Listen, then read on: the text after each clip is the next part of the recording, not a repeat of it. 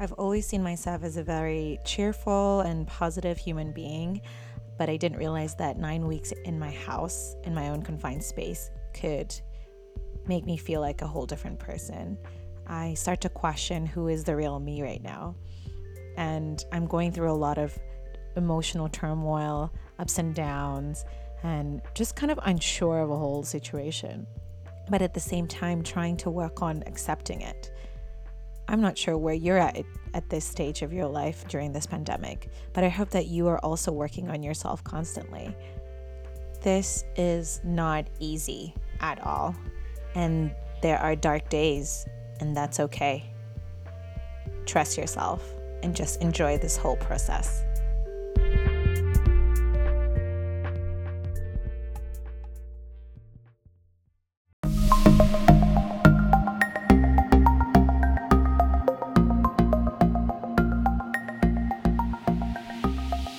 In the spirit of Mental Health Awareness Month, I thought I'd get on here and share a little bit about my quarantine journey, which maybe some of us could relate to.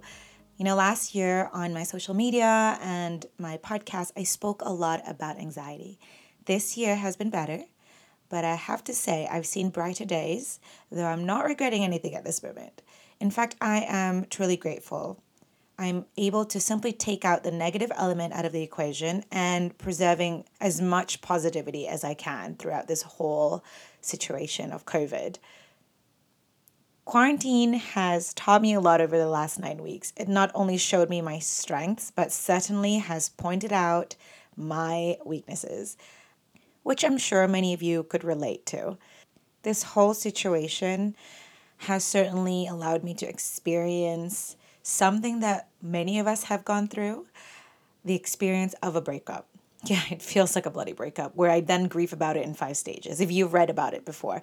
So, when I say grieving about a breakup, I simply mean grieving the loss of my freedom during this COVID season, which I think many of us can relate and applies to a lot of us. I became really interested in this Kubler Ross's grief cycle when I studied psychology in school. And it, it certainly helped me increased my self awareness whenever I go through a personal loss and allows me to understand better how to process my emotions and allows me to recover faster because I understand how it all works.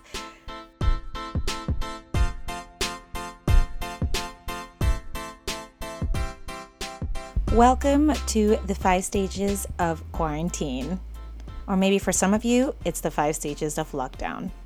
This is basically the five stages of grief you'll come to experience denial, anger, bargaining, then a downfall of depression. And then finally, it's where you get to reach that final stage of acceptance.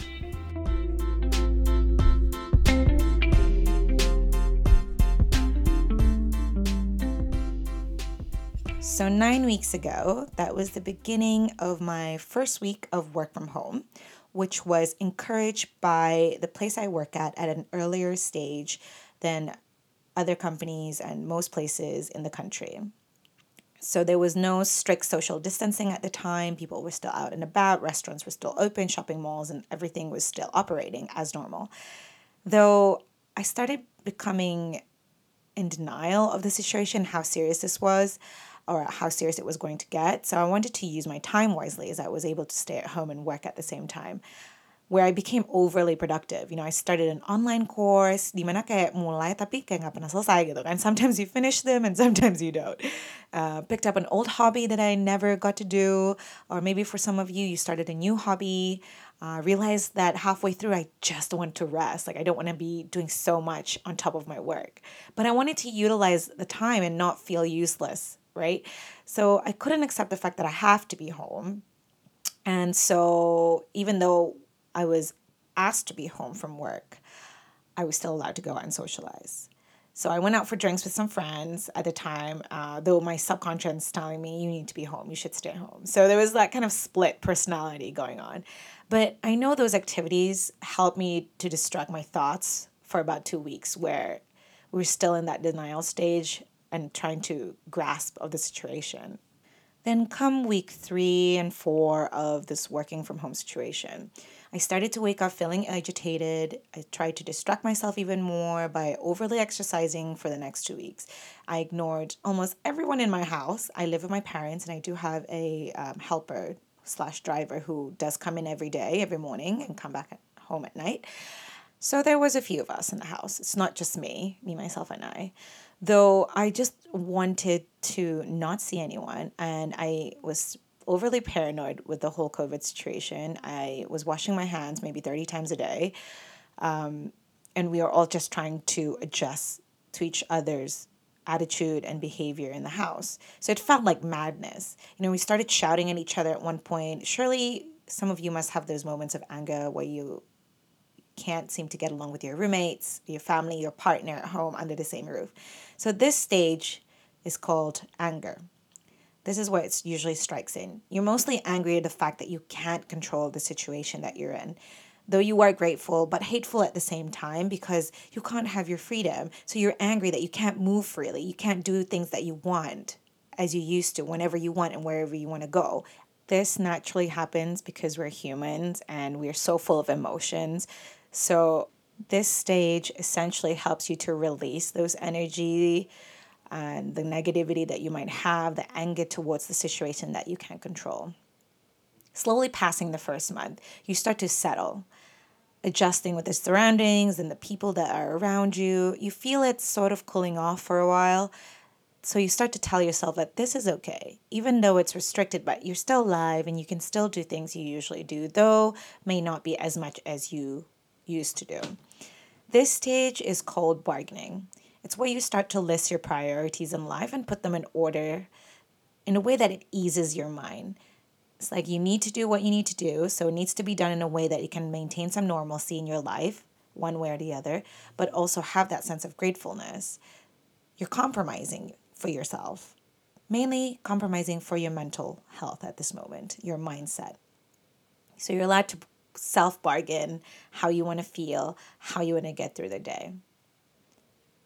So it starts to look good. You start to feel good. You're adjusting, you're compromising with the situation despite your limitations and your partial loss of freedom, which you start to feel less and less of it throughout the weeks. So your feelings keep climbing up the positivity ladder and then it suddenly peaks. It stops right there at the top and then you start to look around and, and you're like okay what's happening? What's going to happen? You can't control what's going to happen. And then suddenly you fall back down the ladder into a stage of depression. This fourth stage is when you start to analyze and just question life deeply. It's dark. It's got some sprinkle of light, but you feel sad for no specific reason. And you start to look down on the situation again. This pandemic is ruining your life, it's limiting your life and no fucks given here. You know, I've had tears flowing and energy starting to stay low. It just puts me in a perspective where I'm sad. Like, I'm actually really sad. This is where I am right now. So, nothing really excites me anymore. I, I'm still grateful because I have to tell myself that I'm grateful every day. I'm positive. I still have a job while many are struggling to keep their jobs. Many are struggling to have incomes.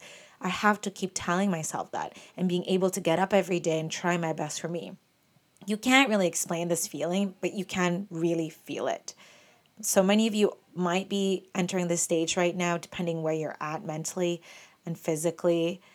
But I hope that you understand this is crucial and essential for you to get through to your acceptance stage. It's about understanding the process, it's about understanding the fact that this is okay. You are going to go through all of this, but it's so much better when you can understand it and it allows you to teach you how to better manage your response and reaction to things.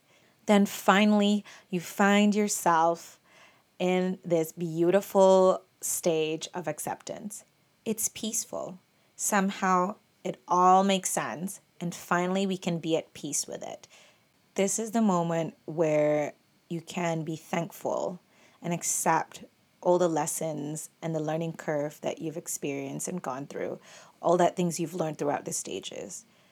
Know that it has showed you your weaknesses, it taught you how to be better, in handling your emotions. It taught you how to respond and react to the situation. But most of all, it has allowed you to know and understand that we as humans are capable of adapting to situations. We were born to have this survival mode on. We are constantly protecting ourselves, our inner, our inner mental health, and our physical self.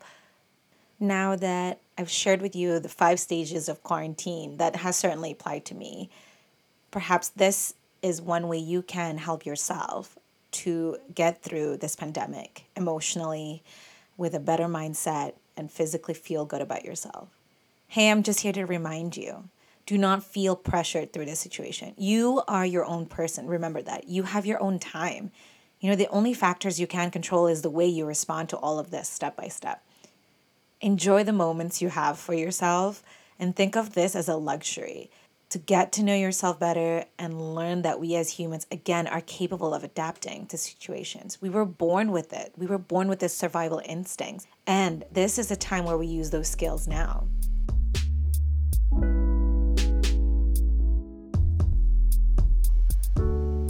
Just remember this is not the time for you to feel pressured. Do not feel the need to always be positive or actively doing something because we usually do not get time to ourselves.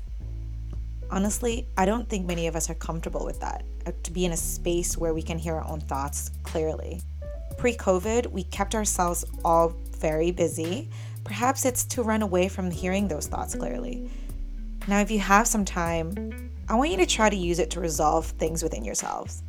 You'd feel better ticking off that box. Invest in you, whatever that means for you, and trust yourself. The only competition here is with yourself. Your words to your thoughts, those are the ones that affects your emotions and actions most. So take this opportunity as a way for you to release what is beyond your reach. And when you can do that, that's when you find your freedom.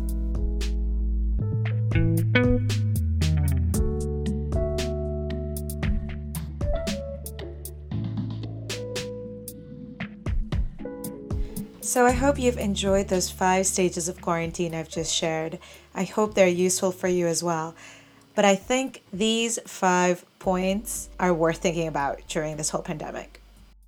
You got to stop thinking of the finish line. Stop asking, when is this going to end? Or telling yourself, I'm so bored, I can't even do this anymore. Even going to sleep is boring. This only kickstarts and continue your anxiety. You know, the best way to overcome this, I believe, is to take your steps day by day, only focusing on the thing that you can control, which is taking that next one step forward and not the finish line itself. You got to trust yourself in this situation. It's hard to see it right now, but if you stop thinking about so far ahead and stop worrying about what's way ahead of you, instead of just thinking of this next foot forward tomorrow, day by day, step by step, will give you a little bit more sense of control, which then helps to ease your anxiety. Number two is discipline. It seems like your worst enemy. I know this because it's totally my worst enemy on so many levels, but I do try my best every day. I'm sure you do it too. And remind yourself that being disciplined is like essential for your sleep, exercise, investing in your mental health daily, the reality is, discipline is actually your best company, your best friend. It will save you in so many ways, like nothing else can. It will get you on the path that you need, like increasing that strength of yours, staying healthy, and hopefully making you happier. That's the sense of freedom you want to be at. That's the sense of freedom you want to have.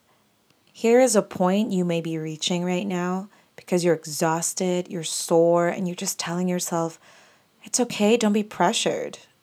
Don't don't think about how other people are judging you and perhaps to the point where like, oh, if I stop right now, like I guess nobody cares.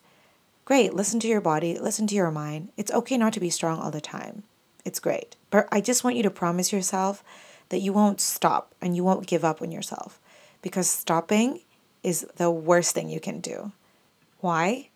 Because every time you overcome that wall, that difficulty, that obstacle, that challenge when things get hard, you are leveling up to get stronger. being the better version of you. Because you're not only just pushing through that wall, you are making the best opportunity to grow yourself and level up as you need to and as you can beyond what you think you can do. This is an important point for you to keep in mind. Finally, you should know there's only going to be two types of people that will come out out of this pandemic. That first person is going to say that COVID had ruined their life and had such a negative outlook to it, while the second person gave this opportunity to work on themselves to become stronger, smarter, happier, and healthier.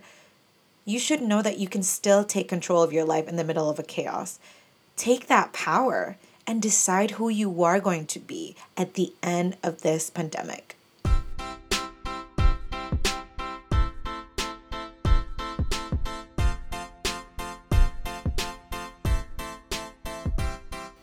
I'm just here as a commitment to myself, to all of you, to keep reminding you that working on your mental health is essentially one of the most important things that we can do for ourselves, especially during this pandemic. But also know that everything is a work in progress. Nobody is at the same pace, everyone is all on a different boat, and it's okay to not be okay. I hope you've enjoyed this short and sweet episode of In Progress with Oki for season two. I hope that it gets better every time, but I hope that every time you listen, it eases your mind. It gives you a really nice sense of peace. And if you have any feedback, I would love to hear more from you. Tell me how you feel, tell me how you're doing. It's always such a pleasure to hear from all of you guys who have supported me throughout, and for the very reason that I actually have a season two. So, sending you lots of virtual hugs, virtual love right now, literally, and then I hope to catch you in the next episode of In Progress with Oki.